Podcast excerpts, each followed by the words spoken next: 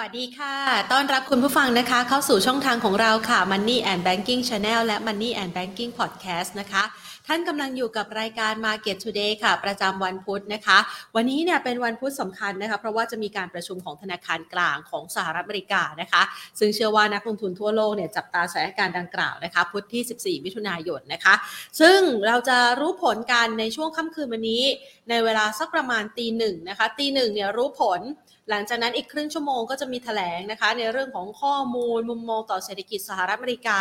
แล้วก็แนวโน้มของนโยบายการเงินในระยะถัดไปนะคะ ซึ่งประเด็นดังกล่าวนี้เนี่ยนักลงทุนทั่วโลกก็จับตาละหลังจากที่เมื่อวานนี้นะคะสหรัฐอเมริกามีการเปิดเผยตัวเลขอัตราเงินเฟ้อต่ำที่สุดในรอบ 2 ปีที่ผ่านมา แล้วก็ถือว่าต่ำกว่าที่ตลาดคาดการเอาไว้นะคะ ออกมาอยู่ที่ประมาณ 4%ค่ะ ซึ่งตัวเลขดังกล่าวนี้นะคะก็ทำให้นักลงทุนนั้นคลายความกังวลใจ แล้วก็คาดหมายกันว่าค่ำคืนนี้เนี่ยโอกาสในการขยับขึ้นอัตราดอกเบี้ยของเฟดนั้นเหลือน้อยมากๆนะคะ แต่อย่างไรก็ตามมันก็ยังมีเปอร์เซ็นต์เหมือนกันนะคะเพราะว่ายังไม่ได้มีการส่งสัญญาณนะคะว่าแนวโน้มของการจัดการกับเงินเฟ้อนั้น สิ้นสุดแล้วแล้วหรือยังนะคะ ในขณะที่ยังคงมีหินเล็กๆนะคะจากทางด้านของประธานเฟดหลายสาขา ที่ยังคงมีมุมมองว่ายังจำเป็นที่จะต้องขึ้นอัตราดอกเบี้ยต่อไปนะคะ ดังนั้นเดี๋ยวเรามาประเมินสถานการณ์ต่างๆ เหล่านี้นะคะ ต่อภาพรวมการลงทุนของตลาดหุ้นไทยกันด้วย ในขณะเดียวกัน ในบ้านเราเองเนี่ยนะคะ ประเด็นเรื่องของการเมืองก็ยังถือว่าเป็นประเด็นกดดันนะคะ ถึงแม้ว่าตอนนี้ก็เริ่มมีการเปิดเผยข้อมูลนะคะในการรับรองสสนะคะ ที่มีการคัดเลือกกันไป หรือว่าลงคะแนนเลือกตั้งกันไป ในช่วงเดือนที่ผ่านมานะคะพฤษภาคม แล้วก็ตอนนี้กกตก็กำลังไล่รับรองนะคะ แล้วก็ยังมีอีกหลายจังหวัดที่อาจจะไม่ได้มีการรับรองทั้งหมด 100%นะคะแล้วในขณะเดียวกันเรื่องของการจัดตั้งรัฐบาลก็อาจจะยังไม่มีความชัดเจนมากนัก ยังคงมีการพิจารณาคุณสมบัติต่างๆนะคะก็ทำให้นักลงทุนทั้งไทยเองทั้งต่างชาติเอง ยังคงติดตามสถานการณ์นี้อย่างใกล้ชิด แล้วก็ค่อนข้างกังวลใจ คือ จะตัดสินใจลงทุนอะไรไป เดี๋ยวมันจะมีการเปลี่ยนแปลงอะไรไหมนะคะ ดังนั้นภาพต่างๆ เหล่านี้ค่ะ ก็เลยทำให้ตลาดหุ้นไทยในช่วงที่ผ่านมาอยู่ในภาวะอึมครึมนะคะ แต่ว่าในช่วงวันสองวันที่ผ่านมานั้น ก็เริ่มมีสัญญาณซื้อกลับคืนมาของตลาดหุ้นไทยนะคะ แล้วก็ วันนี้เนี่ยในช่วงเช้าก็สามารถที่จะปรับตัวได้อย่างคึกคัก แต่สุดท้ายแล้วตลาดลงมาปิดตลาดเนี่ยนะคะ ปิดในกรอบแคบปิดไปที่ระดับ 1,562.43 จุดแทบจะไม่ได้ปรับตัวเพิ่มขึ้นจากวันก่อนหน้า สักเท่าไหร่ ในขณะที่มูลค่าการซื้อขายค่ะ 18,764 ล้านบาทนะคะ มูลค่าการซื้อขายก็บางตาลงนะคะ รอคอยการประชุมของเฟดในคืนนี้ล่ะค่ะ เพื่อที่จะรอดูนะคะว่าสุดท้ายแล้วรายละเอียดที่ ตลาดนั้นจะได้มีการคาดหมายต่อแนวโน้มนโยบายการเงินในระยะถัดไปนั้นจะเป็นอย่างไรนะคะ CBG ค่ะวันนี้ราคาหุ้นขยับปรับตัวสูงขึ้นนะคะนักลงทุนคาดหมายว่าน่าจะผ่านพ้นจุดต่ำสุดแล้ว วันนี้ราคาขยับเพิ่มขึ้นได้ 4.46%เทแบงขยับเพิ่มขึ้น 0.38% บ้านปูขยับเพิ่มขึ้น 2.3% SCB ขยับเพิ่มขึ้น 0.46% CPO ปรับตัวเพิ่มขึ้น 0.78%ค่ะ ดังนั้นนะคะ เดี๋ยววันนี้เรามามองหาโอกาสการลงทุนกันนะคะ ช่วงนี้ถึงแม้ว่าเราอาจจะยังไม่ได้รับสัญญาณว่าสุดท้ายแล้วดอกเบี้ยจะสิ้นสุดไหม แต่ตอนนี้เนี่ยมันก็ถือว่า ใกล้เข้าสู่โค้งสุดท้ายเต็มทีแล้วนะคะ ในมุมมองของนักวิเคราะห์นั้นจะประเมินอย่างไร และจะมีการปรับเปลี่ยนกลยุทธ์ในการที่จะสร้างผลตอบแทนให้กับพอร์ตการลงทุนของท่านอย่างไรนะคะ เดี๋ยวเรามาพูดคุยกัน ก่อนอื่นขอขอบพระคุณผู้ใหญ่ใจดีที่ให้การสนับสนุนรายการของเราค่ะ บริษัท True Corporation จำกัดมหาชนบริษัทเมืองไทยประกันชีวิตจำกัดมหาชน และทางด้านของธนาคารไทยพาณิชย์ค่ะ ไปพูดคุยกันเลยนะคะ วางแผนการลงทุนกันนะคะ หาหุ้นน่าเก็บในช่วงเวลานี้ พูดคุยกับคุณนัทวุฒิจันทนาจุลพงศ์ค่ะ นักกลยุทธ์จากกรุงไทยเอ็กซ์ปริงค่ะ สวัสดีค่ะ สวัสดีครับคุณแพนครับ ค่ะ คุณนัทวุฒิคะเรามาประเมินตลาดกันสักหน่อยนะคะ ในมุมมองของกรุงไทยเอ็กซ์ปริงเองนะคะ เรามองภาพของการเคลื่อนไหวของตลาดหุ้นไทยช่วงนี้ ผ่านพ้นช่วง sideway แล้วหรือยังคะ เราประเมินสถานการณ์แล้วก็ปัจจัยยังไงบ้างคะ ครับก็หุ้นไทยช่วงนี้จริงๆ ก็อยู่ในช่วงของการ rebound นะครับ ถ้าอือฮึนับจาก bottom ตรงพันหกเอ่อพันสี่ร้อยเก้าสิบในช่วงประมาณสักเอ่อ กลางเดือนที่ผ่านมาเนี่ยตอนนี้ก็ขึ้นมาแล้วเกือบห้าเปอร์เซ็นต์นะครับ ซึ่งค่ะส่วนใหญ่ที่กลับมาโดยเฉพาะในใน week นี้เนี่ยก็เป็นเรื่องของ flowต่างชาตินะครับ ที่ก่อนหน้านี้ไหลออกแรงนะครับ ไหลมาตลอดเลย แล้วก็เอ่อเริ่มนะครับกลับมาซื้อบ้างนะครับ แต่ในในมุมมองของเราเนี่ยเรามองว่ายังต้องระมัดระวังอยู่นะครับ ภาพระยะสั้นเนี่ยผมมองหุ้นไทยยังเป็นไซด์เวย์อยู่นะครับเพราะนั้นหุ้นขึ้นตรงนี้ต้องขายนะครับ ไม่แนะนำให้ follow buy นะฮะหรือว่าซื้อไล่ราคาไปนะครับถ้าถามว่าขายตรงไหนเนี่ยผมมองแถวนี้พันห้าร้อยเจ็ดสิบขึ้นมาเนี่ยจุดนี้ในบวกลบสิบจุดขายไปก่อนนะครับรอย่อลงมาเนี่ยค่อยมาซื้อคืนนะครับแถวๆพันห้าร้อยสามสิบจุดนั้นก็ต้องซื้อคืนแล้วนะครับระยะสั้นเนี่ยยังต้องเล่นแบบเทรดดิ้งไปก่อนนะเพราะว่าจริงๆ เรื่องกดดันมันก็ยังมีอยู่เยอะนะครับทั้งเรื่องการเมืองไม่คิดการก็พูดไปบ้างแล้วนะครับความไม่ชัดเจนนี่แหละก็ยังยังน่ากลัวอยู่นะครับรวมไปถึงเรื่องของประมาณการ EPS ทุนไทยนะครับหลังจาก ก่อนหน้านี้ตอนช่วงหลังประกาศงบมาเนี่ยก็โดนปรับลดประมาณการไป 5%นับถึงวันนี้เนี่ยยังไม่ได้มีการรีไวซ์กลับขึ้นมาเลยนะสองเรื่องนี้เนี่ยก็จะเป็นความเสี่ยงนะครับในภาพระยะสั้นที่ทำให้ฟันโฟเนี่ยมันก็อาจจะยังยังเข้าได้ไม่ง่ายนักนะครับก็อย่าเพิ่งไว้ใจครับสำหรับเรื่องของฟันโฟนะครับแต่ว่าในภาพระยะยาวเรามองอีกแบบนะเรามองไม่ได้มีปัญหาอะไรนะครับไทยเองเนี่ยยังน่าสนใจนะครับทำให้ตัวของต่างประเทศเนี่ยต่างประเทศต่าง ต่างชาติเองเนี่ยเขาก็อยากจะเข้ามาพักเงินที่ไทยนะครับเพื่อหลบในเรื่องของความเสี่ยงตัวของเศรษฐกิจถดถอยนะครับโดยเฉพาะในครึ่งปีหลังนะเพราะว่าไทยเองเนี่ยตอนนี้เงินเฟ้อเราก็ลงมาในกรอบแล้วนะครับ GDP เราก็ยังอยู่ในช่วงของการเร่งตัวนะครับขณะที่ต่างประเทศเองเนี่ยเขาเงินเฟ้อเนี่ยถึงถึงแม้ว่าลงนะครับแต่ว่าก็ยังอยู่ในระดับที่มันสูงกว่ากรอบเศรษฐกิจเองครึ่งปีหลังก็ยังเสี่ยงในภาคของการ ถดถอยอยู่ เพราะงั้นในภาพระยะยาวเนี่ยเรามองดี เพียงแค่ว่าให้ระมัดระวังแค่ภาพระยะสั้นๆแค่นั้นที่เรามองว่ามันอาจจะยังไปต่อจากนี้เนี่ยได้ค่อนข้างยาก เพราะว่า EPS เราเนี่ยยังไม่ได้ขึ้นมารับนี้เท่าไหร่งั้นสรุปเนี่ยผมมองสั้นๆเนี่ยคือพันห้าร้อยเจ็ดสิบคุณต้องขายก่อนนะแล้วก็รอมาลดมารับแถวๆสักพันห้าร้อยสามสิบจุดนะครับอ่านะคะ มองตอนนี้เนี่ยเหมือนกับว่าเวลาที่ตลาดหุ้นขึ้นมานะคะ เชื่อว่านักลงทุนหลายคนก็จะมีความเชื่อมั่นมากยิ่งขึ้น ตามดัชนีที่มันเป็นบวกหรือว่าเป็นสีเขียวในช่วงระยะเวลาที่ผ่านมานะคะ แล้วก็อาจจะคาดหวังให้มันมีการปรับตัวหรือว่าถีบตัวขึ้นไปแรงๆนะคะ แต่ว่าในมุมมองของกรุงไทยเอ็กซ์ปริงเองก็ต้องมีการมองว่ายังคงต้องเฝ้าระวังท่าทีมาดูกันที่ปัจจัยต่างประเทศก่อนละกันค่ะ เพราะว่าค่ำคืนวันนี้เราจะรู้ผลการประชุมของเฟดนะคะ คุณนทวุฒิคะในกรณีนี้เนี่ยเราสามารถคาดหมายได้แล้วหรือยังคะว่ามันใกล้จะสิ้นสุดวงจรดอกเบี้ยขาขึ้นของสหรัฐอเมริกาแล้วอะค่ะ ก็ถ้าย้อนไปเมื่อคืนนี้เนี่ยมันมีตัวเลขเงินเฟ้อออกนะครับ แล้วก็ต่ำกว่าคาดนะครับเฮดไลน์เนี่ยลงมาได้ดีเลยนะครับ ถ้ามองแค่นี้เนี่ยมันดูเหมือนมันจะเป็น positive surprise ให้กับตลาดนะครับ แต่ว่าถ้าเราพิจารณาในไส้ในของมันด้วยเนี่ยจะเห็นว่าเงินเฟ้อของของที่ลงมาเมื่อคืนนี้เนี่ยหลักๆ มันเป็นเรื่องของ ราคาน้ำมันนะครับ ซึ่งราคาน้ำมันเนี่ยแต่ละเดือนเนี่ยมันมันขึ้นลงตามราคาน้ำมันนะมันไม่ได้เป็นปัจจัยที่เอ่อมาแล้วอ่าลงแล้วลงเลยนะครับเดือนหน้าจะขยับขึ้นก็ได้นะครับเพราะนั้นเอ่อถ้าเราเจาะมาในรายตัวเนี่ยเราไปดูในภาพอื่นๆ ในในในส่วนอื่นของของตะก้าเงินเฟ้อเนี่ยไม่ว่าจะเป็น commodity ไม่ว่าจะเป็นพวก service ตัวใหญ่ๆเนี่ยยังทรงตัวเท่าเดิมนะครับตัว food เองเนี่ยเดือนที่แล้วลงเดือนนี้กลับมาเร่งขึ้นเพราะนั้นหมวดอื่นที่ไม่ใช่พลังงานรอบนี้เนี่ยมันไม่ได้ลงด้วยนะครับตัวใหญ่ยังเงินเฟ้อเนี่ย ในภาพของ service เนี่ยที่ก่อนหน้านี้มันลงมา 2 เดือนติดนะเพราะว่า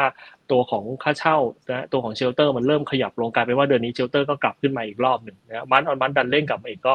ทำให้ภาพรวมๆของเงินเฟ้อในรอบนี้เนี่ยมันก็ไม่ได้ถึงขั้นจะดีขนาดนั้นนะครับตัวของเซอร์วิสที่เริ่มกลับขึ้นมาอีกรอบหนึ่งแล้วอันนี้ก็ต้องก็ต้องระมัดระวังอยู่ แล้วก็ตัวของคอ CVI เองก็จริงๆจะว่าไปก็ยังลงได้ค่อนข้างช้าเมื่อวันออกมาเนี่ย5.3%นะครับเดือนที่แล้ว 5.5 ลงนะครับ แต่ว่ายังถือว่าลงได้ช้ามากนะครับถ้าเราเทียบกับตัวของดอกเบี้ยณวันนี้เนี่ยวันนี้ดอกเบี้ยอยู่ 5.25 คอ CPI อยู่ 5.3 แล้วถ้าเราเอาดอกเบี้ยลบคอ CPI ออกเนี่ยเป็นตัวดอกเบี้ยแท้จริงที่คิดจากฝั่งคอเนี่ยมันยังติดลบอยู่นะครับเพราะนั้นถ้ามันติดลบแบบนี้เนี่ยมันก็จะเปิดทางให้เฟดเขาสามารถที่จะขึ้นอีกหนึ่งครั้งก็ได้เพื่อดันให้เร็วเลทกลับไปเป็นบวกเลย อันนี้ก็เกิดขึ้นได้ หรือหยุดรอดูนะครับหยุดรอดูก่อนว่าเอ๊ะเดือนหน้าคอซีแปมันจะลงมาในระดับที่มันต่ำกว่าดอกเบี้ยไหมนะครับถ้าลงมาเนี่ยตัวเร็วเลทกลับไปเป็นบวกได้ ก็ไม่จำเป็นต้องขึ้นดอกเบี้ยไปดังนั้นภาพของการเกิดขึ้นของดอกเบี้ยในในในการประชุมในวันนี้เนี่ยเรามองว่ามีโอกาสที่ครั้งนี้เฟดอาจจะสคริปหยุดขึ้นก่อนนะครับแล้วรอดูเงินเฟ้อที่เป็นคอซีในเดือนหน้าอีกเดือนหนึ่งนะครับว่าเอ๊ะมันจะปรับลงมาในระดับที่มันต่ำกว่าดอกเบี้ยไหมถ้ามันลงมาต่ำเรามองว่าไม่ขึ้นแล้ว แต่ถ้ายังดื้อแพ่งไม่ยอมลงยังอยู่ในระดับสูงอยู่แบบนี้เนี่ย ยังไงก็ต้องดันดอกเบี้ยขึ้นไปอีกหนึ่งรอบงั้นโดยรวมๆเนี่ยเรามองเต็มที่นะครับดอกเบี้ยเนี่ยอาจจะขึ้นได้อีกหนึ่งครั้ง แล้วก็หยุดพีคเดทอาจจะเกิดขึ้นตรงนั้นนะครับค่ะ อันนี้เราก็ถือว่ามันน่าจะเป็นช่วงโค้งท้ายๆแล้วนะคะสำหรับการขยับขึ้นอัตราดอกเบี้ย ในส่วนของฝากฝั่งของ ECB เองเนี่ยที่ยังคาดหมายว่าในวันพรุ่งนี้เขาน่าจะมีการขยับขึ้นอัตราดอกเบี้ยนะคะ วันพรุ่งนี้อีกครั้งหนึ่งและช่วงที่เหลือของปีนี้อีกครั้งหนึ่งอันนี้มันถือว่าเป็นปัจจัยกดดันที่มีความสัมพันธ์ต่อตลาดหุ้นไทยที่เราต้องพิจารณาด้วยหรือเปล่าคะ จริงๆ มันกดดันฝั่งดอลลาร์นะครับเมื่อวานนี้ก็เห็นภาพของดอลลาร์ที่อ่อนค่าลงมานะครับก็ถ้าดอลลาร์อ่อนนะครับบาทแข็งเองเนี่ยมันก็มีโอกาสที่หุ้นไทยนะครับก็ก็ก็อาจจะได้ประโยชน์จากเรื่องของเวลาบาทมันพีจากอ่อนมาแข็งเนี่ยโฟล์มักจะไหลเข้าก็จะหนุนในเรื่องพวกนี้ได้ ก็ก็มองเป็นปัจจัยบวกในในในรูปนั้นมากกว่านะครับเว้นแต่ว่าคืนนี้มีการประชุมแล้ว ไม่ขึ้นดอกเบี้ย แต่ว่าช่วงท้ายดันมีแถลงออกมา เราต้องตามหลาย ๆ อย่างเหมือนกันในวันนี้เนี่ยวันนี้มันยังมีเรื่องของประมาณการเศรษฐกิจออกมาด้วยนะครับ ตัวดอทพอตก็ต้องดูนะครับว่ารอบที่แล้วเนี่ยเขาให้ไว้ 5.1%ตอนที่เขาให้ 5.1 วันนี้ดอกเบี้ย 5.25 ดอกเบี้ยมันเกินดอทพอตไปแล้วนะก็ต้องดูว่ามีการปรับขึ้นไหม ถ้าปรับขึ้น GDP จะว่ายังไง เพราะว่าการปรับดอกเบี้ยขึ้นก็ต้องมีการลดประมาณการ GDP ลง GDP รอบที่แล้วเนี่ยตอนดอทพอต5.1 เนี่ยอยู่ที่ 0.4%งั้นถ้าดอทพอต จะขยับขึ้นต่อนะครับ GDP 0.4%เนี่ยเรามีโอกาสแค่ไหนที่จะเห็นประมาณการ GDP ที่มันเข้าสู่โซนติดลบจากเฟดนะครับซึ่งก็ต้องมานั่งตามตัวพวกนี้ด้วยนะครับก็จะเห็นภาพของการความไม่แน่นอนของเรื่องของเศรษฐกิจเกิดขึ้นด้วยเพราะนั้นการติดตามเนี่ยในเรื่องของ FOMC วันนี้เนี่ยสิ่งที่สำคัญกว่าเรื่องของดอกเบี้ยขึ้นไม่ขึ้นเนี่ยก็คือเรื่องของประมาณการที่มันจะออกมาด้วยโดยเฉพาะเรื่องของเศรษฐกิจก็ต้องตามมันอยู่นะครับแต่โดยรวมๆถ้า ECB ขึ้นดอกเบี้ยแล้ว เฟดหยุดขึ้นดอกเบี้ยเมื่อไหร่เนี่ยแล้วดอลลาร์มันกลับมาอ่อนเนี่ยบาทต่อดอลลาร์มันก็จะเนี่ยกลับมาอยู่ในทางของการแข่งข้านั้นโฟที่จะไหลเข้ามันก็ยังมีมีภาพของความต่อเนื่องได้อยู่นะครับ ค่ะนะคะก็เราก็คาดหวังนะคะเพราะว่าโฟลนี่ก็หายไปจากตลาดหุ้นไทยในช่วงที่ผ่านมาค่อนข้างจะเยอะนะคะ เพิ่งจะเริ่มมีแรงหยุดไหลแล้วก็กลับมาคืนบ้างเนี่ยนะคะ ในช่วงที่ผ่านมาเพียงแค่วีคสองวีคเท่านั้นนะคะ ทีนี้เรากลับมาดูต่อดีกว่านะคะ ในกรณีของภาพของสหรัฐเนี่ยเดี๋ยวเรารอดูคืนนี้นะคะ ว่าสุดท้ายแล้วรายละเอียดที่เขาพิจารณานโยบายการเงินต่างๆ จะออกมาเป็นอย่างไรนะคะ ในขณะที่ถ้าเราผูกกลับเข้ามาในบรรยากาศการลงทุนบ้านเรา สัญญาณของแบงก์ชาติบ้างเราเนี่ยก็ดูเหมือนว่าไม่ได้จะเขาเรียกว่าไม่ได้จะชะล่าใจกับเงินเฟ้อนะคะคุณนัทวุฒิคะยังคงมีทีท่าที่ต้องจับตาต่อไป แล้วก็แนวโน้มเนี่ยอาจจะมีการส่งสัญญาณบอกว่าอาจจะมีการขยับขึ้นอัตราดอกเบี้ยอีก ในกรณีนี้เนี่ยกรุงไทยเองเรามองไงคะกรุงไทยเอ็กซ์เพลค่ะผมผมมองอย่างนี้นะดอกเบี้ยไทยเนี่ยผมมองว่ารอบที่ผ่านมาที่ขึ้นมา2%เนี่ยนั่นคือรอบสุดท้ายแล้วนะครับเพราะว่าสาเหตุที่เรามองอย่างนั้นเนี่ยข้อแรกคือ เรื่องของ GDP ของไทยเองเนี่ยมันไม่ได้อยู่ในระดับที่มันโตขนาดเต็มศักยภาพเต็มศักยภาพของไทยเนี่ยมันอยู่ประมาณสัก4-5%วันนี้ประมาณการ GDP ของไทยเนี่ย3.6ปีนี้ ปีหน้า3.8ก็ยังอยู่ในระดับที่ไม่จำเป็นต้องขึ้นดอกเบี้ยตามขนาดที่จะ ชะลอในเรื่องของการเติบโตของเศรษฐกิจให้มันลงมาได้ อันนี้คือข้อที่หนึ่งข้อที่สองเองเนี่ยตัวเศรษฐกิจไทยก็มีความเสี่ยงอยู่เหมือนกันในเรื่องของภาพของเงินเฟ้อภาพของตัวเลขส่งออกของไทยนะครับที่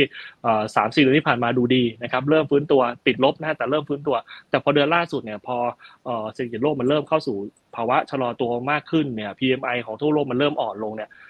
ตัวส่งออกไทยเดือนล่าสุดมันก็พลิกกลับมาลบเจ็ดเปอร์เซ็นต์อันนี้มันก็ก็เป็นอีกหนึ่งตัวที่ GDP ของเรายังอยู่ในระดับที่ก็ต้องลุ้นนะครับ ว่ามันยังโตได้ตามที่เขาคาดไหม ถ้าเราขึ้นดอกเบี้ยต่อจากนี้ไปอีกนะสองเปอร์เซ็นยังขึ้นต่ออีกเนี่ย มันก็จะเป็นตัวหนึ่งที่จะขัดขวางในเรื่องของการเติบโตของเศรษฐกิจของไทย อันนี้คือข้อที่หนึ่งข้อที่สองคือวันนี้เนี่ยตัวเลขของหนี้สินครัวเรือนนะถ้าเทียบกับ GDP เนี่ยค่อนข้างสูงมากนะครับเกือบเกือบเก้าสิบเปอร์เซ็นต่อ GDP เพราะฉะนั้นถ้าเราขึ้นดอกเบี้ยต่อ GDP เราไปต่อไม่ได้เนี่ยนี้สินครัวเรือนที่มันสูงขนาดนี้เนี่ยมันก็มีความเสี่ยงมากขึ้น นะต้นทุนในการกู้ยืมมานะครับสำหรับหนี้สินครัวเรือนมันก็ถูกเพิ่มขึ้นเพราะนั้นแล้วโอกาสในการเกิดความเสี่ยงจากภาพของครัวเรือนที่มันมีโอกาสที่จ่ายหนี้ไม่ไหววันนี้จริงๆเราก็เริ่มเห็นภาพของการผ่อนลดไม่ได้อะไรไม่ได้ตรงนี้เนี่ยมันเป็นความเสี่ยงหนึ่งที่แบงก์ชาติก็ต้องประเมินด้วยว่า ถ้าคุณจะขึ้นดอกเบี้ยต่อจากนี้เนี่ยมันจะเป็นขนาดนั้นไหมนะครับ แล้วก็ตัวเงินเฟ้อของไทยนะครับ ถึงแม้ว่าเดือนล่าสุดนี้ลงมาน่าตกใจเหมือนกันนะครับ ลงมาในระดับที่ถือว่าต่ำค่อนข้างบ้างแล้วเร็วมากทำให้ภาพที่เหลือของปีนี้ เราเรามองว่ามีโอกาสที่เงินเฟ้อไทยเนี่ยมันจะวิ่งอยู่ในกรอบไม่ไม่เกินสามเปอร์เซ็นต์กรอบของไทยเนี่ยอยู่ประมาณหนึ่งถึงสามเปอร์เซ็นต์นะแล้วประมาณการของสิ้นปีของแบงก์ชาติเนี่ยอยู่ที่ประมาณสองจุดห้าเปอร์เซ็นต์เรามองว่าเอ่อสามเดือนแรกที่ออกมาเนี่ยเอ่าประมาณสี่เดือนแรกที่ค่าเฉลี่ยของตัวของเงินเฟ้อของไทยเนี่ยมันอยู่ประมาณสามเปอร์เซ็นต์เพราะนั้นถ้าจะให้ได้ตามประมาณของประมาณการของแบงก์ชาติ2.5%นั่นแปลว่าส่วนที่เหลือของปีเนี่ย เงินเฟ้อของไทยจะออกมาไม่ไม่เกินประมาณการสิ้นปีของแบงก์ชาติที่ 2.5%งั้นเราคงได้เห็นภาพของตัวของเงินเฟ้อที่อยู่ระดับต่ำเป็นตลอดโดยแต่ว่าข้อเดียวนะที่ที่เราต้องจับตาอยู่นะครับก็คือเรื่องของนโยบายทางการเงินนโยบายทางการเมืองนะครับ ที่ถ้ารัฐบาลหลังเลือกตั้งเข้ามานะครับ ก็กังวลเหมือนกันนะครับ ว่านโยบายที่เข้ามาเป็นนโยบายประชารัฐนะครับ ซึ่งส่วนใหญ่ก็เป็นการกระตุ้นเศรษฐกิจ ถ้ามันเข้ามาในช่วงที่เศรษฐกิจอยู่ในช่วงของการ ไม่ได้ไม่ได้โตมากนัก อันนี้ไม่มีปัญหา แต่ถ้าเกิดเข้ามาซ้ำในช่วงที่ GDP ของเราเนี่ยกำลังอยู่ในช่วงของการเร่งตัวจาก3ถึง4เปอร์เซ็นต์เนี่ยแล้วมีประชารัฐเข้ามามีนโยบายประชารัฐเข้ามาซ้ำอีกแล้วทำให้ GDP เราโตจาก3ถึง4เปอร์เซ็นต์เนี่ยเป็น4ถึง5เปอร์เซ็นต์เมื่อไหร่เนี่ยแบบนี้เนี่ยมีโอกาสที่แบงก์ชาติจำเป็นต้องขึ้นดอกเบี้ยมาสกัด เพราะว่าเวลาที่ เรื่องของเศรษฐกิจมันโตมากเกินไปเนี่ยเงินเฟ้อที่มันมาจากฝั่งของดีมาเนี่ยมันก็มีโอกาสที่จะเร่งโตขึ้นในช่วงนั้นนั้นก็เป็นอีกหนึ่งความเสี่ยงที่เราตามอยู่เหมือนกันนะครับว่าถ้าเกิดมีส่วนเพิ่มตรงนี้ความเสี่ยงส่วนเพิ่มจากเรื่องของนโยบายเข้ามาเมื่อไหร่เนี่ยเราก็ตามเหมือนกันว่าถ้าทำให้เงินเฟ้อมันทะลุกรอบเมื่อไหร่ก็มีโอกาสที่จะปรับเป้าแต่โดยรวมณวันนี้เนี่ยเรายังเชื่อว่าระดับ 2%ของดอกเบี้ยของไทยณวันนี้เนี่ยมันเหมาะสมกับสภาพเศรษฐกิจที่เกิดขึ้นในวันนี้แล้ว ขึ้นมากกว่านี้เรามองมีความเสี่ยงครับ อ่านะคะ ไปดูต่อนะคะ พอมองเข้ามาในไทยนะคะแล้วเมื่อสักครู่นี้ก็พูดถึงเรื่องของนโยบายของรัฐบาลใหม่ที่เรากำลังรอคอยการจัดตั้งอยู่นะคะ ภาวะการเมืองณปัจจุบันเนี่ยเรายังไม่ได้สรุปเลยว่าสุดท้ายแล้วเนี่ยนะคะ การจัดตั้งโฉมหน้าของรัฐบาลจะเป็นยังไงแถมมีไทม์ไลน์ที่ดูเหมือนว่าการจัดตั้งรัฐบาลเนี่ยอาจจะไม่ได้ ยุติลงหรือว่าเห็นภาพชัดในเดือนสิงหาคมด้วยซ้ำไปเนี่ยนะคะ ในกรณีดังกล่าวนี้เนี่ยในตลาดเองมีการคาดหมายอย่างไรคะแล้วมันมีเซอร์ไพรส์อะไรไหมที่อาจจะเข้ามามีผลกระทบ หรือว่าเป็นทั้งเชิงลบเชิงบวกต่อกรณีของการลงทุนในหุ้นไทยที่คาบเกี่ยวกับเรื่องของการเมืองไทยเนี่ยค่ะสิ่งที่น่ากลัวที่สุดนะครับสำหรับเรื่องการเมืองไทยเนี่ยไม่ใช่ว่าเป็นรัฐบาลนี้หรือเป็นรัฐบาลนี้นะครับ สิ่งน่ากลัวที่สุดก็คือเรื่องของความล่าช้าในการได้รัฐบาลมาใหม่นะครับ ถ้า มีความวุ่นวายเกิดขึ้น แล้วทำให้ไทม์ไลน์ในการได้รัฐบาลมาเนี่ยมันมันช้าลงนะเดิมทีเราอาจจะมองช่วงไตรมาสสามไตรมาสสี่เราเห็นหน้ารัฐบาลแล้ว ถ้ามันไม่ได้ในช่วงไทม์ไลน์แบบนี้แล้วมันเลื่อนออกไปอีกเนี่ยการเบิกจ่ายงบมันก็มีโอกาสที่จะล่าช้าออกไปเพราะนั้น ความน่ากลัวที่สุดของเรื่องของการเมืองก็คือความล่าช้า ถ้ามันเกิดขึ้นเนี่ยเรามองว่า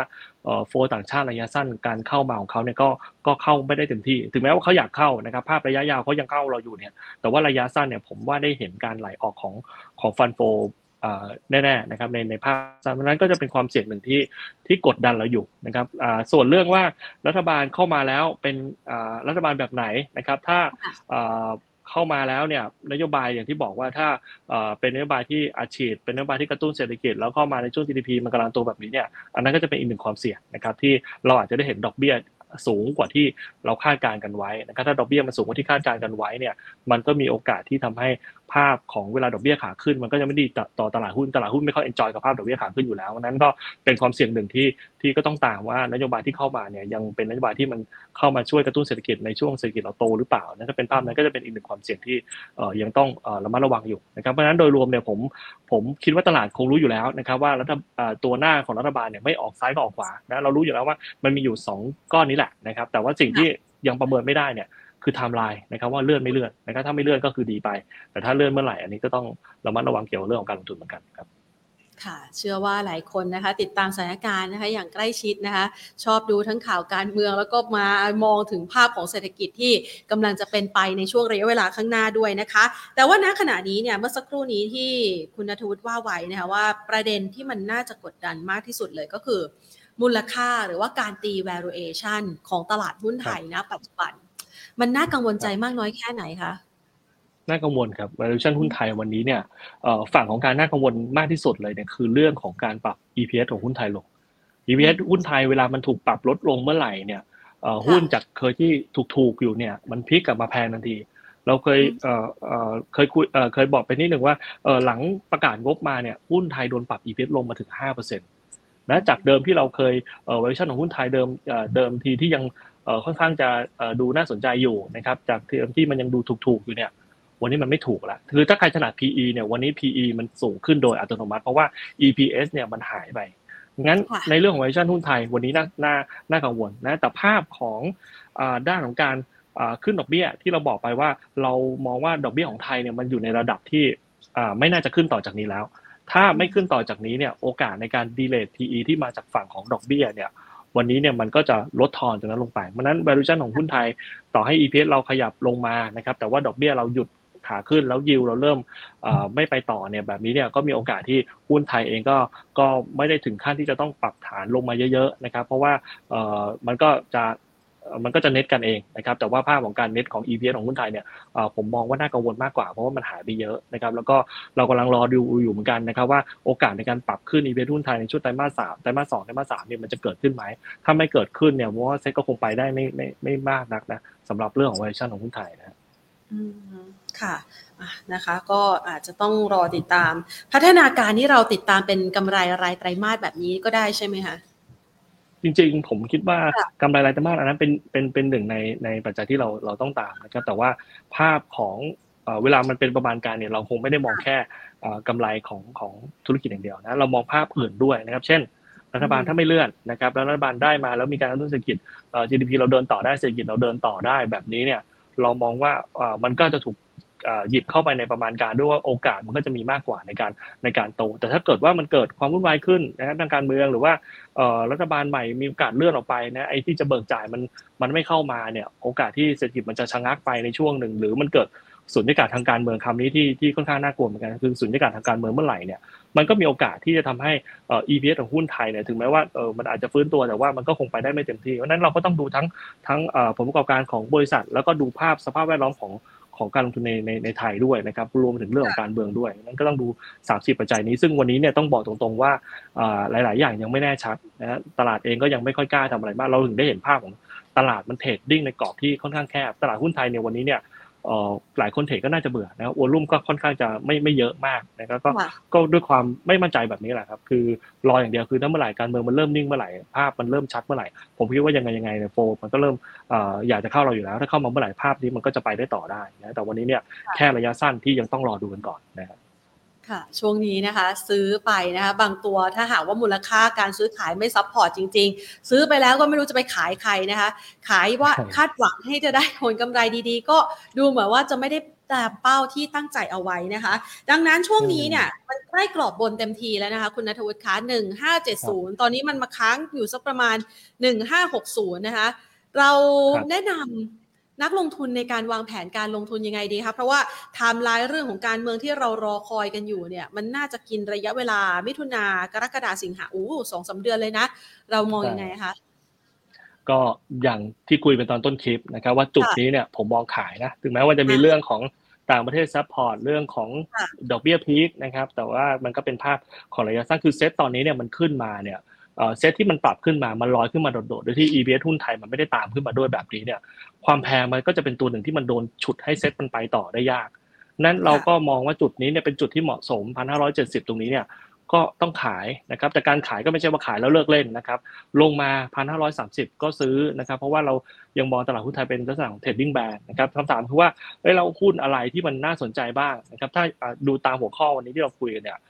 วงจรดอกเบี้ยขาขึ้นยุตินะครับหุ้นที่มันน่าสนใจจริงๆเนี่ยจริงมันก็จะเป็นอยู่สองสามกลุ่มนะครับกลุ่มที่น่าสนใจมากๆเนี่ยก็จะเป็นพวก ที่เป็น finance นะครับตัวนี้เนี่ยจริงๆ ผมมาทุกรอบผมก็จะเชียร์กลุ่มนี้ทุกรอบนะครับสำหรับตัวของ finance ตัว finance เนี่ยเป็นกลุ่มหนึ่งที่น่าสนใจเวลา yield มันพีคนะครับกับอีกตัวคือ property นะครับถ้าเราดู price to book value ของ finance กับตัวของ PE ของ property แล้วเอาไปเทียบกับ bond yield นะครับเราจะเห็นว่าไอ้ price to book ของไฟแนนซ์กับ PE ของ bond yield เอ่อ PE ของ property เนี่ยมัน relate ในทิศทางตรงกันข้ามกับ bond yield นั่นหมายความว่าเวลาที่ bond yield มันพลิกกลับมาเป็นขาลงเนี่ยหุ้น 2 กลุ่มนี้เนี่ยมันจะเริ่มไล่ราคากันขึ้นมาเพราะนั้น 2 กลุ่มนี้เป็น 2 กลุ่มที่ลงทุนได้ทั้งระยะสั้นแล้วก็ระยะกลางถึงยาวเลยนะครับผมมองว่าระยะสั้นย่อมาก็เก็บนะครับทั้งไฟแนนซ์ทั้ง property นะครับระยะกลางถึงยาวเนี่ย ซื้อไปนะครับแล้วรอไปขายช่วงไตรมาสสามไตรมาสสี่ในช่วงที่เราประเมินว่าดอกเบี้ยมันจะพีคเนี่ยขายช่วงนั้นก็ได้นะครับมันนั้นหุ้นสองกลุ่มนี้เนี่ยเป็นตัวที่น่าสนใจนะผมเชียร์บ่อยนะแต่ราคาของมันเนี่ยก็ก็ต้องดูนะครับว่าเออบางจังหวะเนี่ยมันก็ขึ้นไปค่อนข้างเร็วเหมือนกันเพราะฉะนั้นรอจังหวะที่มันย่อลงมาแล้วก็ค่อยดักซื้อดีกว่านะครับกลุ่มนี้เนี่ยที่เรามองไว้เนี่ย เราชอบตัวลีดลีดนะอย่างไฟแนนซ์เองเนี่ยชอบพวกสวัสดิ์ติดล้อ NTC นะครับพวกนี้เป็นเป็นลีดอยู่แล้วนะครับแล้วก็ขึ้นตลอดถ้าถามว่าชอบตัวไหนเนี่ยผมชอบสวัสดิ์ติดล้อมากเป็นพิเศษหน่อยเอ่อเบอร์รองๆก็มีนะครับถ้าสวัสดิ์ติดล้อ NTC มันมันขยับขึ้นแล้วแล้วไม่อยากเล่นกลุ่มที่มันเอ่อใหญ่มากแล้วเนี่ยก็ดูพวกรองๆเช่นพวก NCAP พวกนี้ก็น่าสนใจ NCAP เนี่ย ในช่วงระยะหลังเนี่ยต่างชาติเริ่มเพิ่มน้ำหนักเข้ามาถือมากขึ้นเพราะนั้นก็เป็นอีกหนึ่งตัวเหมือนกันนะครับสำหรับกลุ่มไฟแนนซ์ที่มันน่าสนใจพวกนี้เล่นได้หมดนะครับส่วน property เนี่ยจริงๆชอบอยู่ 2 ตัวนะครับคือตัวของ เอ่อ SC กับตัวของ WSA นะครับ WSA เนี่ยผมชอบมากกว่านะครับเพราะว่าเออมันเป็นนิคมนะครับที่ผ่านมาเจอข่าวเรื่องของนโยบายนะของของพรรครัฐบาลที่ได้เสียงข้างมากนะก็ก็กดดันไปนะครับก็ทำให้มันมีอยู่ช่วงหนึ่งมันปรับราคาลงไปถึง 4 บาท วันนี้นี่กลับขึ้นมาเกือบเท่าที่เดิมนะครับผมมองว่าตัว WHA เนี่ยเป็นตัวที่มันโตตามเศรษฐกิจได้นะครับโดยเฉพาะในเรื่องของภาคการผลิตของไทยนะครับแล้วก็มันได้อันนี้ส่งจากเรื่องของเม็ดเงินนะครับที่มันย้ายฐานผลิตจาก ประเทศจีนนะครับออกมานอกประเทศนะครับไปเวียดนามเขาเองก็มีนิคมอยู่ที่เวียดนามนะก็โตค่อนข้างดีนะครับแล้วก็ตัวของไทยเองก็มีเยอะราคาที่ดินของไทยในนิคมเนี่ยตอนนี้โตขึ้นระดับเจ็ดถึงสิบเปอร์เซ็นต์นะครับก็เป็นอีกหนึ่งตัวที่เป็นท็อปพิกถ้าพูดถึง property ผมค่อนข้างชอบ WSA นั้นกลุ่มพวกนี้เนี่ยเล่นได้หมดนะครับไฟแนนซ์กับตัวของอ่ากลุ่ม property นะครับก็เป็นสองกลุ่มที่เราเชียร์นะฮะ อ่าฮะเดี๋ยวขออนุญาตนะคะ เจาะไปที่กลุ่ม Finance ก่อนเลยแล้วกันนะคะ ในกรณีของกลุ่ม Finance เนี่ยเราวิตกกังวลใจไหมคะเกี่ยวกับเรื่องของแบงก์ชาติที่จะเข้ามาคุม หรือว่ามาตรการต่างๆ ที่อาจจะเข้ามามีผลต่อการหารายได้ หรือว่ามาตรการใหม่ ๆ เหล่านี้ค่ะ อาจจะไปลดทอนความสามารถในการทำธุรกิจในอนาคต เรากังวลใจหรือเปล่าคะเรื่องนี้เนี่ยจริงๆเราเราเราเห็นข่าวนี้มาเนี่ยตั้งแต่เมื่อ ปประมาณสักปลายปีที่แล้วแล้วนะครับ แล้วก็ราคาหุ้นเนี่ยตอนในช่วงนั้นเนี่ยคือคือปรับฐานลงมารับไปหมดนะครับไฟแนนซ์เนี่ยถ้านับในช่วงตั้งแต่ปลายปีที่แล้วมาเนี่ยปรับฐานลงมาเยอะจากสองสาเหตุเนี่ยสาเหตุหนึ่งก็คือเรื่องของการเข้ามาควบคุมในเรื่องของแบงก์ชาตินะอีกสาเหตุหนึ่งเนี่ยเป็นเรื่องของยิวที่มันยังเป็นช่วงขาขึ้นในตอนนั้นอยู่นะครับนั่นภาพร้ายทั้งหมดที่มันเกิดขึ้นในกลุ่มไฟแนนซ์เนี่ยมันรับข่าวไปหมดแล้วนะครับแล้วก็ตัวบริษัทเองนะครับได้รับรู้ข้อมูลในการเข้ามาควบคุมเนี่ย มาระยะหนึ่งแล้ว ตอนนี้ก็ผมเชื่อว่าหลายบริษัทก็มีการปรับปรับปรับเปลี่ยนนโยบายไปแล้วนะครับแล้วก็ไม่ได้กังวลมากสำหรับเรื่องของนโยบายนะครับแล้วก็ช่วงนี้เนี่ยเป็นช่วงของยิวมันกำลังเพิ่งจะพีคเองนะครับแล้วก็ราคาหุ้นเนี่ยหลายตัวกลับมาเนี่ยประมาณสักไม่ถึง 40%ที่มันลงมา เพราะนั้นมันก็ยังมีระยะทางในการกลับขึ้นไปอยู่ เอาแค่รีบาวกลับไปที่เดิมผมคิดว่ากลุ่มนี้ก็ก็ค่อนข้างจะสร้างในเรื่องของกำไรให้พอสมควรแล้วเพราะนั้นภาพของ เรื่องของนโยบายแบงก์ชาติที่เข้ามาคุมเนี่ยผมว่ารับข่าวหมดแล้วไม่ไม่ได้น่ากังวลขนาดนั้นครับค่ะ แสดงว่าราคาของหุ้นในกลุ่มนี้เนี่ยมีแนวโน้มว่ามันน่าจะขยับเพิ่มขึ้นได้แล้วใช่ไหมคะ โดยเฉพาะอย่างยิ่งตัวที่เมื่อสักครู่นี้แนะนำมา ก็จริงๆมันขึ้นมาระยะหนึ่งแล้ว อะไรนะฮะขอกรอบการขึ้นมีโอกาสไปไกลไหมคะ เพราะว่าหลาย ๆ คนติดกับภาพที่มันเคยสดใสนะคะในช่วงหลายปีที่ผ่านมา ค่ะ อ่าผมยกตัวอย่างอย่างอย่างอย่างสวัสดิ์สักตัวแล้วกันนะครับ สวัสดิ์เนี่ยลงมาจากแปดเก้าสิบาทนะครับ ลงไปเนี่ยก็สี่สิบนะครับ วันนี้ขึ้นมาแค่สี่สิบขึ้นมาหกสิบขึ้นมายี่สิบาทนะทางแค่รีบาวจาก60กลับไปที่เดิม8 90เนี่ยมันก็กำไรพอสมควรนะครับ แล้วก็เรื่องไรที่บอกว่าเรื่องแบงค์ชาติควบคุมอันนี้รู้หมดแล้วนะครับเรื่องของยิวนะครับดอกเบี้ยขาขึ้นกำลังจะยุติในเรื่องของพีคยิวเรื่องของ NPL นะครับพี่ก็กังวลเหมือนแบงค์ในช่วงก่อนหน้านี้ NPL เองเนี่ยเราเราเราก็บอกแล้วว่าเออก่อนหน้านั้นมันอาจจะเป็นช่วงหลังโควิดมานะครับแล้วก็มีความเสี่ยงเรื่องของเศรษฐกิจแต่วันนี้เนี่ย GDP เราอยู่ในช่วงของการโกลดขึ้นนะครับแล้วก็ถ้า GDP โกลดเนี่ยไอ้นี่สินคูเรือนของเราที่เรามองว่าวันนี้มันสูงสูงเนี่ย มันก็มีโอกาสที่จะเอ่อเลโชมันก็จะปรับลดลงมาพอเลโชมันปรับลดลงมาเนี่ยมันก็ทำให้ความเสี่ยงในการเกิด NPL หลังจากนี้ไป 2 ปีเนี่ยมันเบาลงเยอะนั่นสามสี่ประเด็นนี้เราเราเลยทำให้ให้มองว่าในกลุ่มไฟแนนซ์เนี่ยภาพของการเล่นขึ้นไปเนี่ยมันยังมีโอกาสไปต่อได้ ถ้าถามว่ากลับไปไฮเดิมได้ไหมผมมองว่ามันมันไม่ได้น่าเกลียดอะไรเลยที่จะกลับไปแถวนั้นดังนั้นภาพระยะกลางถึงยาวเนี่ยเรามีโอกาสมองภาพในการกลับไปยืนอยู่จุดเดิมก่อนที่จะเกิดเรื่องที่ เรื่องร้ายสามสี่เรื่องที่ผมพูดมาแล้วนั้นกลุ่มไฟแนนซ์เป็นกลุ่มที่รันเทนยาวๆก็เล่นได้ ระยะสั้นขึ้นไปขายทำรอบก็เป็นกลุ่มหนึ่งที่ที่ที่เล่นได้เหมือนกันนะก็เป็นตัวที่น่าสนใจนะครับค่ะอ่างั้นเรามาดูต่อนะคะ เมื่อสักครู่นี้มีอสังหาด้วยนะคะ ซึ่งอสังหาโดยเฉพาะอย่างยิ่งในกลุ่มนิคมอุตสาหกรรมนะคะ ช่วงประมาณวีคที่ผ่านมาเนี่ย โอ้โห เป็นข่าวคลึกโครมเลยนะ ในกรณีของ อีซูซูที่จะแบบย้ายฐานการผลิตนะคะ ถึงแม้ว่ามันจะไม่ได้ออกจากปากของบริษัทเองแต่ว่าเป็นการออกจากปากของผู้นำที่อินโดนีเซีย ก็ทำให้หุ้นที่เกี่ยวข้องนี่สะเทือนอยู่เหมือนกันนะคะ ถึงขนาดที่หน่วยงานต่างๆ ของไทยเองต้องออกมายืนยันเลย ในกรณีดังกล่าวนี้เนี่ยเราประเมินความเป็นไปได้ในกรในการที่ผู้ลงทุนเดิมที่อยู่ในบ้านเราเนี่ยเขาจะย้ายฐานการผลิตออกจากไทย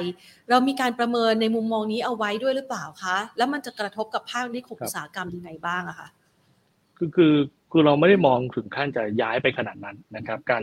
เอ่อเพิ่มเพิ่มสัดส่วนเข้าไปในตัวเนี้ยได้นะแต่ว่าการเอ่อย้ายจากไทยออกไปเลยเนี่ย มันก็คือเวลาย้ายย้ายฐานในเรื่องของการผลิตเนี่ยมันต้องดูหลายอย่างนะครับ โดยเฉพาะในเรื่องของ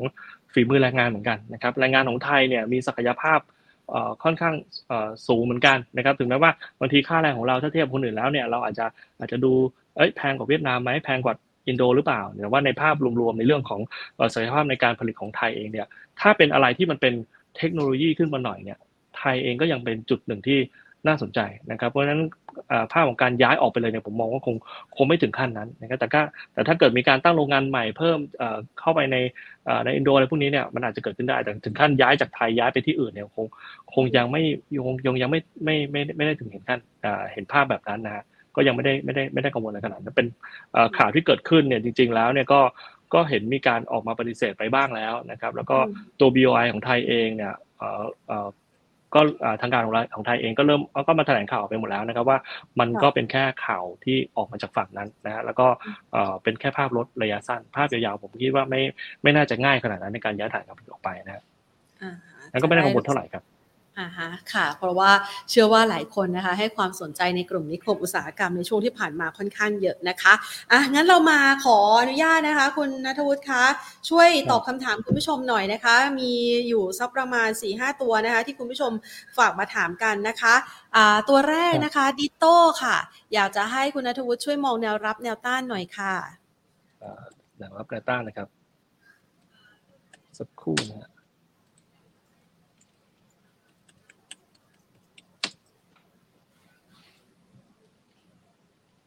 ริปโตนะครับ ค่ะ จริงๆ หุ้นหุ้นกำลังจะกลับตัวนะครับ เดิมดีก่อนหน้านี้ขาลงมาตั้งแต่ช่วงประมาณไตรมาสที่ 4 ของปีที่แล้วเลยนะครับ แล้วก็เริ่มกลับมาได้นั้นผมผมมองว่าจุดนี้เนี่ย ขึ้นจริง ๆ มันผ่านไปแล้วด้วยซ้ำไปนะครับแถวสามสิบ 36 บาทนะครับทะลุไปแล้วแล้วก็ยืนได้มา2อสวันนะครับแต่จริงๆน่าจะมีการพักฐานลงมาหน่อยนะครับอาจจะเห็นสัก 3 3 3 4 ตั้งหลักขึ้นไปใหม่อีกรอบนี้ถ้ามันทะลุไฮเดิมแถวๆ40 บาทไปได้เนี่ยผมมองว่าตัวนี้ยังมีโอกาสที่จะกลับได้ดังนั้นดิโต้เป็นตัวหนึ่งที่ลุ้นเทนเหมือนกันนะครับว่ากำลังจะเปลี่ยนทิศทางเหมือนกัน นะครับก็ก็โดยภาพรวมเนี่ยผ่าน 40 ได้ก็น่าจะกลับเข้ามาสู่ขาขึ้นได้อีกรอบหนึ่งสำหรับดิโต้แต่ก็น่าจะต้องเห็นภาพของการปรับย่อลงมาหน่อยนะครับ ก็คือขึ้นไปแถวๆนี้เนี่ยน่าจะย่อมา 34 บาทแล้วไม่ผ่านแล้วกลับขึ้นไปใหม่อีกรอบผ่าน 40 รอบนี้น่าจะเปลี่ยนเทรนได้แล้วครับก็ยังถือได้อยู่ครับสำหรับปิโต้ครับค่ะ ช่วงนี้นะคะ ราคาน้ำมันมาค่อนข้างจะทรงดีนะคะ แล้วก็พาเอาหุ้นในกลุ่มพลังงานเนี่ยพอจะขึ้นมาคึกคักได้บ้าง วันนี้คุณผู้ชมก็เลยสอบถามนะคะปตทสพ มองยังไงบ้างคะผมชอบนะครับปตทสพนะครับ เป็นตัวหนึ่งคือถ้าพูดถึงราคาน้ำมันเนี่ยผมมองว่าราคาน้ำมันตอนที่มันลงไปแถวสัก 66 เหรียญในตอนนั้นเนี่ย อันนั้นคือบอททอมแล้วนะครับ แล้วก็เดี๋ยวช่วงไตรมาสสามไตรมาสสี่เนี่ยเวลาราคาน้ำมันปรับลงมา มันจะมีดีมานหนึ่งเข้ามาจากฝั่งของสหรัฐนะครับพี่ก่อนหน้านี้เขาพร่องในเรื่องของน้ำมันออกจากทางสำรองเขาไปเยอะเพราะนั้นจากเดิมที่เขาเอาเอาออกไปเยอะเนี่ยช่วงประมาณไตรมาสสามไตรมาสสี่เขาจะเป็นผู้กลับเข้ามาซื้อเพราะนั้นราคาน้ำมันจะจะเป็นตัวหนึ่งที่เวลาลงมามันจะมีแรงรับเข้าไปนะครับแล้วก็เชื่อว่า 66 เหรียญที่มันลงมาในรอบที่ผ่านมาเนี่ย ไม่น่าจะหลุดนะครับแล้วก็มีโอกาสลุ้นนะครับว่าตัวนี้เป็นบอททอมของราคาของราคาน้ำมัน ถ้าตัวนี้เป็นบอททอมราคาน้ำมันตัวสอพอเองเนี่ยที่มันเป็นต้นน้ำของ Energy ที่ที่ได้ประโยชน์จากเรื่องของราคาน้ำมันเต็มๆเนี่ยมีโอกาสที่เราลุ้นบอททอมของสพมันเกิดขึ้นไปแล้วเหมือนกันนะครับเพราะนั้นตัวสพเป็นตัวหนึ่งที่เรามองว่าน่าสนใจแถวนี้อาจจะเห็นภาพของบอททอมไปแล้วตั้งแต่ช่วง ประมาณสักมีนาเมษาที่ผ่านมานะครับ ก็ลุ้นกลับขึ้นมานะแต่การกลับขึ้นมาแล้วถามว่ามันจะกลับมาเป็นขาขึ้นเลยไหมก็คงไม่ไม่ง่ายนะครับ เพราะว่าภาพของราคาน้ำมันเนี่ยเศรษฐกิจโลกที่มันอยู่ในช่วงของการ ชะลอตัวเนี่ยมันก็จะมันก็จะมีการกดดันในเรื่องของราคาน้ำมันให้กลับไปเป็นขาขึ้นเนี่ยได้ค่อนข้างยากเพราะนั้นมีโอกาสก็น่าจะแกว่งอยู่แถวประมาณสักร้อยสี่สิบร้อยสามสิบห้ากับร้อยหกสิบก่อนนะครับน่าจะแกว่งกรอบนี้นะครับ แต่โดยรวมเนี่ยไม่น่าจะเห็นขาลงอีกแล้วนะครับสำหรับตัวสพก็ถือได้นะครับขึ้นไปร้อยหกสิบระยะสั้นก็หาจังหวะขายได้ก่อนแล้วก็ลงมาเก็บไว้สำหรับตัวสพ ค่ะช่วงนี้นะคะ นอกเหนือจากตัวนี้แล้วนะคะ ยังมีกลุ่มปิโตเคมีนะคะ ที่คาดหวังเกี่ยวกับเรื่องของจีนนะคะ ที่วันสองวันที่ผ่านมานี่เดินหน้าลดดอกเบี้ยนะทั้งสั้นนะคะ แล้วเดี๋ยวก็คาดหวังนะคะ ว่าจะลดดอกเบี้ยหรือว่าลดการการสำรองอีก ในกรณีนี้เนี่ยใช้หน้าเทรน่าสนใจไหมแล้วคุณผู้ชมฝากถามเข้ามา ตัว IVL IVL เนี่ยขอรับต้านหน่อยค่ะ เรื่องเอาเรื่อง China Pay น่าสนใจไหมก่อนนะครับ China Pay เนี่ยต้องบอกแบบนี้นะครับ ก่อนหน้านี้เนี่ยหวังว่าจีนเนี่ยจะเป็นหนึ่งในผู้นำในการดึง GDP โลกไม่ให้มันลงไปเยอะนะครับว่าคาดหวังการเติบโตจากจีนเนี่ยเยอะ แต่ประเด็นคือว่าในช่วงที่จีนมีโควิดเนี่ยจีนไม่ได้มีการอัดฉีดเงินเหมือนประเทศอื่นเข้าไป แล้วทำให้หลังจากโควิดมาเนี่ยมันฟื้นได้แป๊บหนึ่งเนี่ยมันก็ไม่แข็งพอนะแล้วก็เริ่มกลับมาชะลอตัวลงมาอีกรอบหนึ่ง จนวันนี้เนี่ยเราเห็นมาตรการที่เริ่มเข้ามาอัดฉีดนะครับของจีนนะครับแต่ก็เริ่มมีการตั้งคำถามเหมือนกันว่าเอ๊ะมาตรการที่ออกมาลดดอกเบี้ยในช่วงสองสามวันที่ผ่านมาเนี่ยมันเพียงพอไหมนะครับเพราะว่าตลาดเองคาดหวังว่าน่าจะได้เห็นมาตรการมากไปกว่านี้นะครับซึ่งถ้ามาตรการเริ่มทยอยเข้ามาเรื่อยๆมากกว่านี้ก็มีโอกาสที่กลุ่มที่เป็นได้ประโยชน์จากจีนโดยเฉพาะพวกที่มันเป็นปิโตรเคมีหลาย ๆ ตัวเนี่ย ก็มีโอกาสขึ้นนะแต่ภาพของผมเนี่ยที่ที่มองผมมองว่าการขึ้นยังเป็นแค่การเด้งระยะสั้นนะครับเพราะนั้นขึ้นตัวนี้เป็นจังหวะในการให้โอกาสในการขายก่อนนะครับแล้วเรารอดูให้จีนมันโตได้ด้วยตัวเองที่ไม่ใช่การโตโดยการอัดฉีดเงินเข้าไปอันนั้นน่าจะเหมาะมากกว่าแต่วันนี้เนี่ยภาพนี้ยังไม่เห็นเพราะนั้นจังหวะนี้เนี่ยถ้าขึ้นเราก็ยังขายนะครับส่วน IBL เนี่ยวันนี้เนี่ยขึ้นมา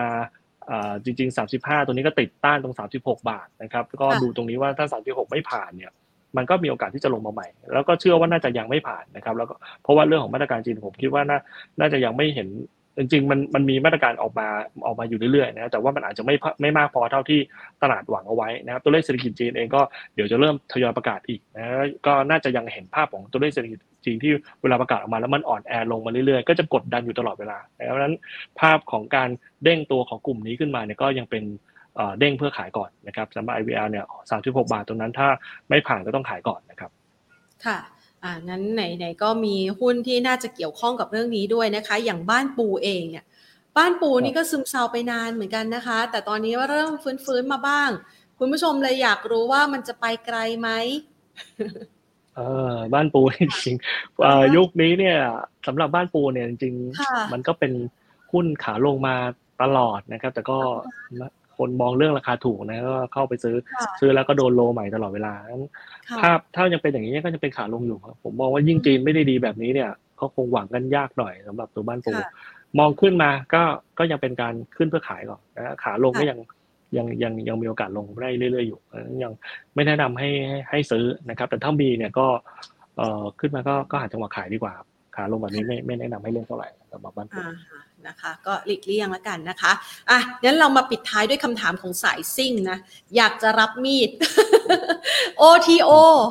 OTO นี่ฟอมาสองวัน วันนี้วันที่สามปะคะ ใช่ครับฟอสามวันแล้วหุ้นฟอขนาดนี้เนี่ย คือเขามีปัญหาเรื่องของการแปลงสภาพในเรื่องของวอลเลนนะครับ แล้วก็แปลงกันเยอะราคาก็ก็ที่แปลเนี่ยมันมันมันห่างเยอะวันนั้นก็เอ่อ หุ้นที่เข้ามาเนี่ยพอพอมันเยอะเนี่ยมันก็กดราคาลงแบบนี้นั้นก็ต้องระมัดระวังจริงหุ้นนี้เนี่ยฟอร์สามวันนะครับราคาที่เห็นเนี่ยมันตั้งฐานอยู่แถวสองบาทถามว่าเกิดขึ้นได้ไหมมันก็มีโอกาสนะครับเพราะนั้นสายซิ่งเนี่ยผมว่าดูตัวอื่นน่าจะปลอดภัยกว่านะสำหรับตัวนี้ในพื้นฐานผมก็ไม่รู้จะดูยังไงสำหรับหุ้น OTO นะครับแต่ว่าโดยรวมๆเท่าที่ผมเห็นเนี่ยก็คือเรื่องของการเป็นสภาพแค่นั้นนะครับที่ว่าต้นทุนในการเป็นสภาพมันมันอาจจะทำให้ราคาเนี่ย ต่ำไปหน่อยนะก็ดึงหุ้นลงมาดังนั้นการฟอร์สาวันแบบนี้เนี่ยไม่ใช่ไม่ใช่หุ้นที่ที่ดีในการเข้าไปซื้อลงทุนนะครับนั้นก็เลี่ยงได้ก็เลี่ยงนะครับ แต่อยากเก็งกำไรเนี่ยอันนี้ก็ก็สองบาทนะครับ ผมเห็นภาพตรงที่กองตรงแถวนั้นก็มีโอกาสเหมือนกันก็ต้องระมัดระวังหน่อย OTO ไม่แนะนำให้เล่นดีกว่าครับสำหรับตัวนี้ฮัลโหลครับ ครับผมฮัลโหลคะเชื่อว่าหลาย ๆ คนนะครับครั้ง คือเวลาเห็นมันลงมาแรงๆอะนะคะ ก็อยากจะซื้อนะคะ อยากจะมีโอกาสเข้าไปเก็บนะเพราะว่าดูจากราคาที่มันอยู่บนยอดดอยนี่หูก็ค่อนข้างแพงเลยทีเดียวนะคะอะนะคะ ช่วงนี้อาจจะต้องมีความระมัดระวังในการลงทุนนะคะ เจอหุ้นประเภทแบบนี้นะคะ วันนี้ต้องขอขอบพระคุณนะคะ คุณนัทวุฒิมากเลยนะคะ มาให้ไอเดียในเรื่องของการลงทุนกับเราค่ะ พร้อมกับคำแนะนำในการจัดสรรพอร์ตในช่วงเวลานี้นะคะ ขอบพระคุณมากนะคะ สวัสดีค่ะขอบคุณครับสวัสดีครับ คุณนัทวุฒินะคะ ให้คำแนะนำเอาไว้อย่างละเอียดเลยนะคะ แล้วก็มีมุมมองนะคะ ต่อทิศทางการลงทุนของตลาดหุ้นไทยช่วงนี้นะคะ ว่าอาจจะยังไม่ได้เร็วแรงนะคะ ติดไฟติดพลังนะคะ จนกระทั่งกลายเป็นหุ้นขาหุ้นไทยขาขึ้นไปได้นะคะ ช่วงนี้ยังอยู่ในกรอบไซด์เวย์นะคะ ก็อาจจะต้องมีการลงทุนแบบกรอบก็คือแบบกรอบคือขึ้นมาถึงข้างบนขายทำกำไร